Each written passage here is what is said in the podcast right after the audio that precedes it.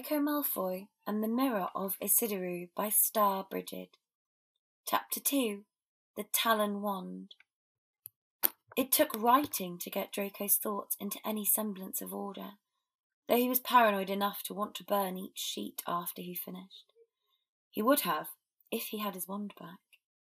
By all appearances, his mind had been hurled back to his eleven year old body, which made the most likely suspects for this nonsensical occurrence time travel, or psychotic break.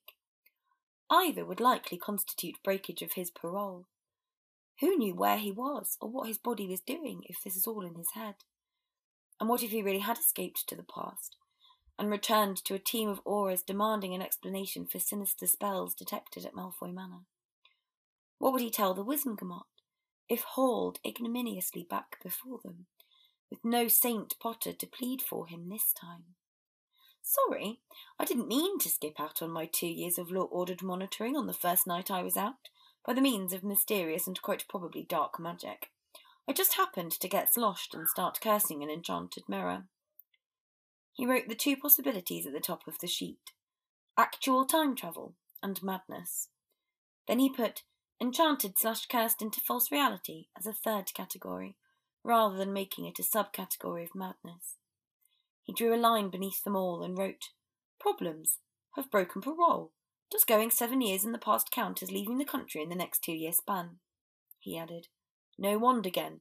Potter's fault. Draco had always heard that the way time travel worked was that the past was unchangeable, that there was only one timeline in actuality, two ends of a string folded to meld together and make one as if they had never been disparate. All the changes the time traveller made in their trip had already happened in their own past. There was never any change to events that the traveller apprehended as past. Draco knew that much, and that you were forbidden from meeting or interacting with your past self. Did possessing him with your mind count? This couldn't work by those rules. Already this was irreparably different from the scenario he had learned with such interest as a child captivated by its simplistic and yet Byzantine elegance. It was different because he was different, an 18 year old in an 11 year old head, and knew things he hadn't known, to the point he couldn't possibly act the exact way he had the first time. So he wrote Time Travel Paradoxes, and his head threatened to explode from how much he didn't understand. But he did have to think of this as time travel. If he was enchanted or mad, he could trust to those outside his mind to free him from it. That was how these sorts of trances or fugues worked. As stupid as it felt, he had to proceed along the assumption of being in his body in 1991, because the consequences could be far graver than ignoring the possibilities. A subcategory of time travel paradoxes was screwing up the past. Wasn't that always the risk of time travel? Unless this was some alternate universe couldn't know whether it was the same reality, whether he was actually a virtual seer with foreknowledge of seven years to come. For all he knew, the world could behave differently than the one he remembered from here on out. But if it didn't, and there was only one world he was redoing, how could he not make it unrolled wrong, unfold worse, more than just father in prison and Severus and Vince dead? He could doom his mother, his fellow Slytherins, himself, Harry Potter if he changed too much. Potter might never win them the war. Voldemort might never fall. Even if the slimy old poser hadn't, strictly speaking, risen yet. Draco couldn't handle this. If the last two years of life had proved anything to him, humbling and mortifying as it was, it was how unfit he was to be making decisions of even the slightest consequence. His feet took him towards the cellars, which he found locked off. He should have looked around when he woke up down there in what he had thought the same room. The mirror removed or maybe not visible in the darkness, but he had never considered it would not be open on a return. He reached for his wand to try unlocking charms. It should rightly open for the lord of the manor, except he wasn't Lord Malfoy any more, and he didn't have a wand either.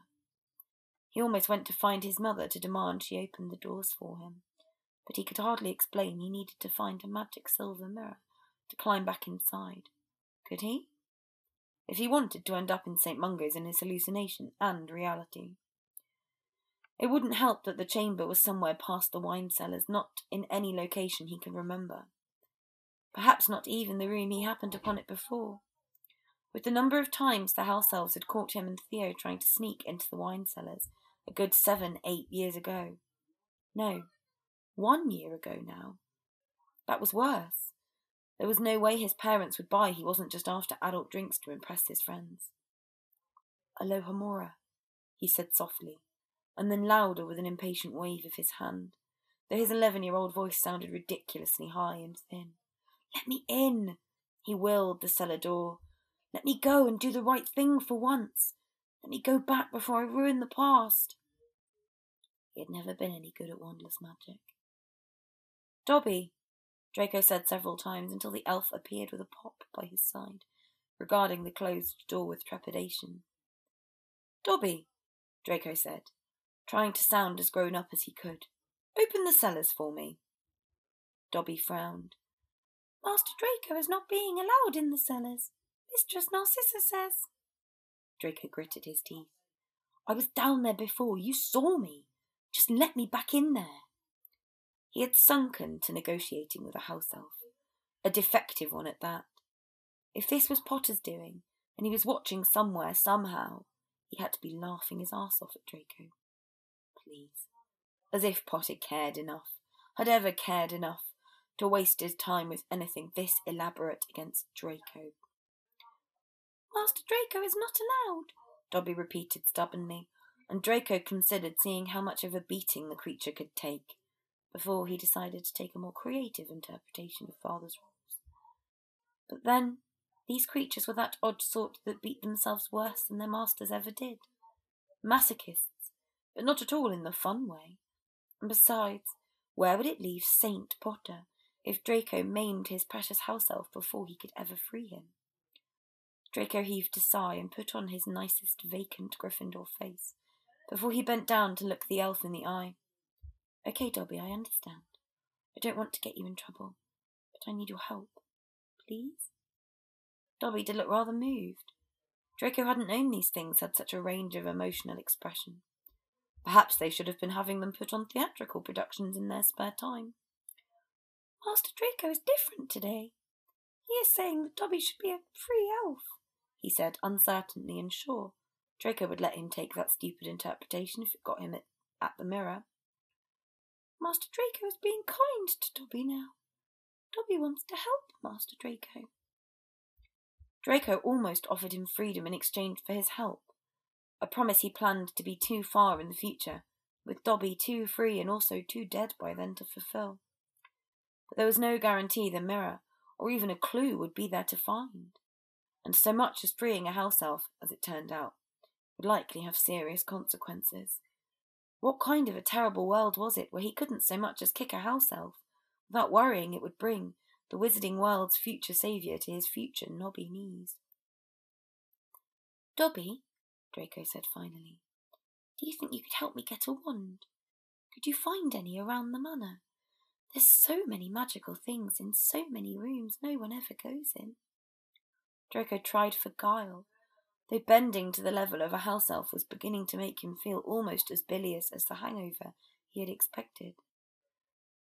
I thought there might be one in the cellars, but if you know where another one is, you have to tell me. I'll be getting my own wand in a few days anyway.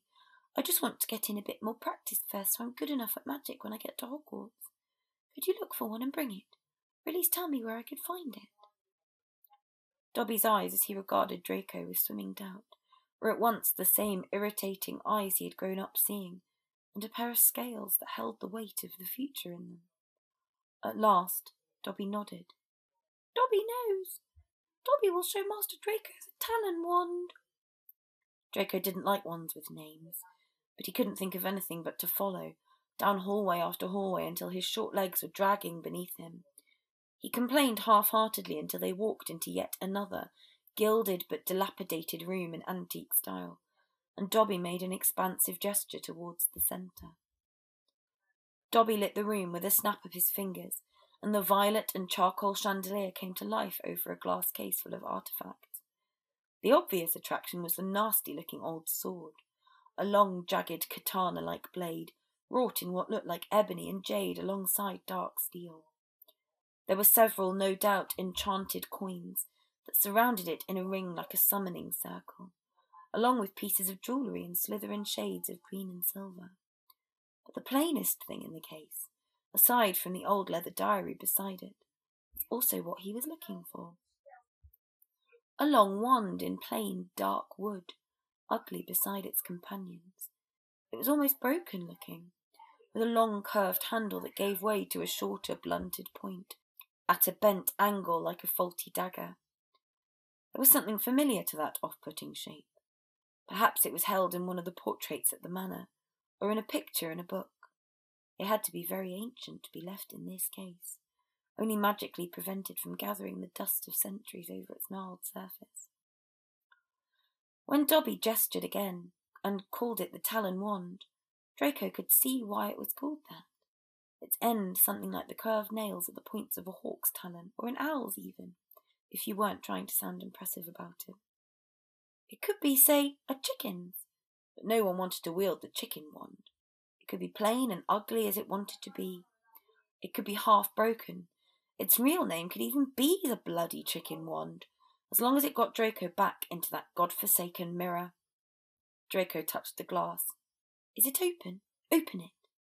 Dobby was looking hesitant and rather queasy. Master Draco is wanting a wand, and Dobby only knows of this one. But Master Draco should know this wand is whatever, Draco said, waving Dobby's blabbering aside with what he thought unusual magnanimity. I don't care. Get it for me. Can't your magic open the glass? When Dobby just looked up at him with huge pathetic eyes like great glass marbles, Draco's remaining patience evaporated. Finestra! Draco hissed, snapping his empty hand in the glass's direction, with all his frustration crystallizing in the motion, and only realizing, when he saw the glass shatter, that he should have checked first if there were any dark curses on the glass. He should have learned after just getting into trouble with another unknown artifact. Maybe that had been what Dobby was trying to warn him about. But either way, Draco found he didn't care overmuch. If it cursed him, if it struck him dead where he stood, well, that saved him the trouble of getting back to the future, or figuring out what he had to do with those long, pointless years that awaited the venerable old name of Lord Malfoy. The wand fit well enough in his hand, though he had to adjust his grip a couple of times and move his fingers to remember how to place shorter digits on a unique shape of a wand at that. Once he had it, though, a mere wave sent dark sparks fizzling in the air and sending glittering reflections over the pool of broken glass at him and Dobby's feet, congealed bursts of shadow like freezing smoke. The magic was potent enough to make the hair on his arms stand up, and an aftershock curl to his toes and leave them warm in their leather shoes over faded glass embedded ancestral carpets. This would do. This would do quite well. Draco tossed one of his papers into the air over the shards and called, Incendio! Both he and Dobby leaped back as flame erupted into the air from Draco's hands, up all the way to the vault like ceiling, chandeliers just missed by the blast but swaying from the near waves. It didn't seem his magic was weaker back in his eleven year old body. Far from it. Maybe it had travelled with him. Not that it mattered, given how quickly he meant to be getting out of here. It seemed he only had eleven year old control, or else this wand was just more powerful than he was used to. He would have to be careful. He'd been using his mother's for so long since Potter had stolen his. A proper wand to respond to him was a dangerous luxury.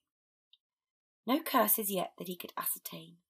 Perhaps whatever protections on the case, there were some enchantments, at least to judge by the lack of dust, didn't work on members of the family. Or maybe he was about to drop dead any second and leave the problem of securing a Malfoy heir entirely to his parents. At this point, Mother wasn't anywhere near too old, was she? Granted, it would require his parents to spend entirely too much time actually interacting to be ideal for them, but such sacrifices had to be made to maintain the ancient old wizarding bloodlines. Perhaps if it was another boy, they could name this one Lucius. Sorry, Draco said, forcing a smile to calm the shaken elf. That was, uh, good work, Dobby. It's fine, see? Incendio. He cast, visualizing the area he wanted the flame to take in the air, before throwing the remaining pages and burning them. The flame only went out a little broader in the air than he intended before fizzling out. No harm done. No need to tell my parents, understand? He let his voice turn haughty and cruel, a tone that had grown less natural in the past year, and more a mask to put on, after he had been forced to perpetuate actual cruelty on Rowle and so many others. Its once pleasant taste seemed to turn to ashes in his mouth. But he had learned how to fake it, and he performed it quite nicely for an eleven year old. I wouldn't want anything bad to happen to you, just because you helped your masters do a little extra preparation for Hogwarts. Would you want that, Dobby? Those rapidly blinking marble eyes made him fear he was being too subtle. Tell them, and I'll punish you. Keep quiet, and I'll reward you. Is that clear? Dobby is not saying anything, Dobby said firmly, and disappeared with that house elf pop that Draco had strangely come to miss in the months in Azkaban. Better one of those little vermin underfoot than a Dementor in attendance. Sometimes Draco had wondered in those long weeks alone in his cell, feeling the cold around and inside, how his father could have mustered such enthusiasm for decimating the muggles, when it seemed so clear the world would be better served by exterminating all Dementors. Reparo! Draco cast, and guided the shards one by one to reform the case around the other artifact. He didn't know what any of them were, so he resisted the temptation to touch them. Even the diary, which looked harmless, or that sword, so deliciously serpentine, it seemed a crime to leave it unused and unseen. But Draco wasn't Neville Bloody Longbottom. He didn't even know how to use a damned sword. Draco soon came to like his new wand. It was easy to use. The only difficulty how powerful the spells came out if he wasn't consciously trying to control them, as if it had been dormant too long, waiting for a Malfoy to take it in hand and let it show what it was capable of. A foolish part of Draco hoped he could take this wand with him into the future, or else find where Dobby had led today. And if he ever saw Potter again, he would use this wand in front of him, so he could see Draco hadn't even needed his stupid charity, giving Draco's old wand back. Draco was a Malfoy. Malfoys gave charity. They didn't accept it. Especially not from filthy, homely, half-starved, half-witted, half-blood Harry Potters, who Draco would tell to stick that old wand, where an ill-bred animal like Potter would only be so lucky to have any other sort of wand shoved up him.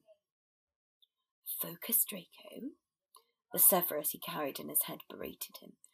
How are you letting yourself get distracted by such insignificant rubbish? Are you a Slytherin or a Hufflepuff? The cellars opened to a whisper Alohomora, lit to a whispered Lumos, but his luck ran out when it came to finding what he wanted.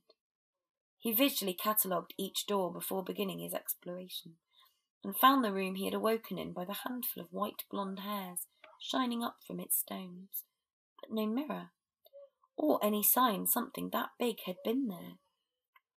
Foolishly, the sight of the light strands on cold black from a person having slept there made him think of Luna Lovegood sprawled out on a floor like this in their cellars, awakening from sleep with a mildness to her smile he had never understood, saying, Hello, Draco. Is there any food for me today? Draco stalked through room after room, getting madder and madder, but eventually he had to check the dungeons proper. Those threatened to bring back worse memories than sneaking meals to Lovegood. He was only too grateful when he heard the distant sound of Mother calling him for dinner. He climbed the stairs, concluding that the mirror had disappeared or else gone somewhere above ground. When he caught sight of Dobby picking up dishes after dinner, he went over and ordered in a conspiratorial whisper to see if there was any mirror of that description in the manor. Dobby said he knew of no such mirror, but that he would check, only for subsequent reports to reaffirm its absence. No, there was no mirror like he remembered from the night the Wizengamot pardoned him. He tried facing himself in other mirrors in various rooms, even his own, and shattering them. But all that gave him was the onerously repetitive task of repairing each mirror in turn, and sometimes his own hands or face from shards that had flown at him. Even independent of the insipid yellow haired cherub that greeted him each morning as his farcical reflection, he was beginning to nourish an unhealthy hatred of mirrors. On the second day, he went up to Mother's side after Father had left breakfast, and, mindful of any house elves overhearing, timidly asked, Can I tell you something, Mother? Anything, my dear Draco, she told him, with a lightness in her manner that made her seem almost a stranger. His father had not changed half so much. He did not seem to feel suffering the way his mother did. I have to tell you, Draco began, and stopped, tongue heavy in his mouth. She wouldn't believe him.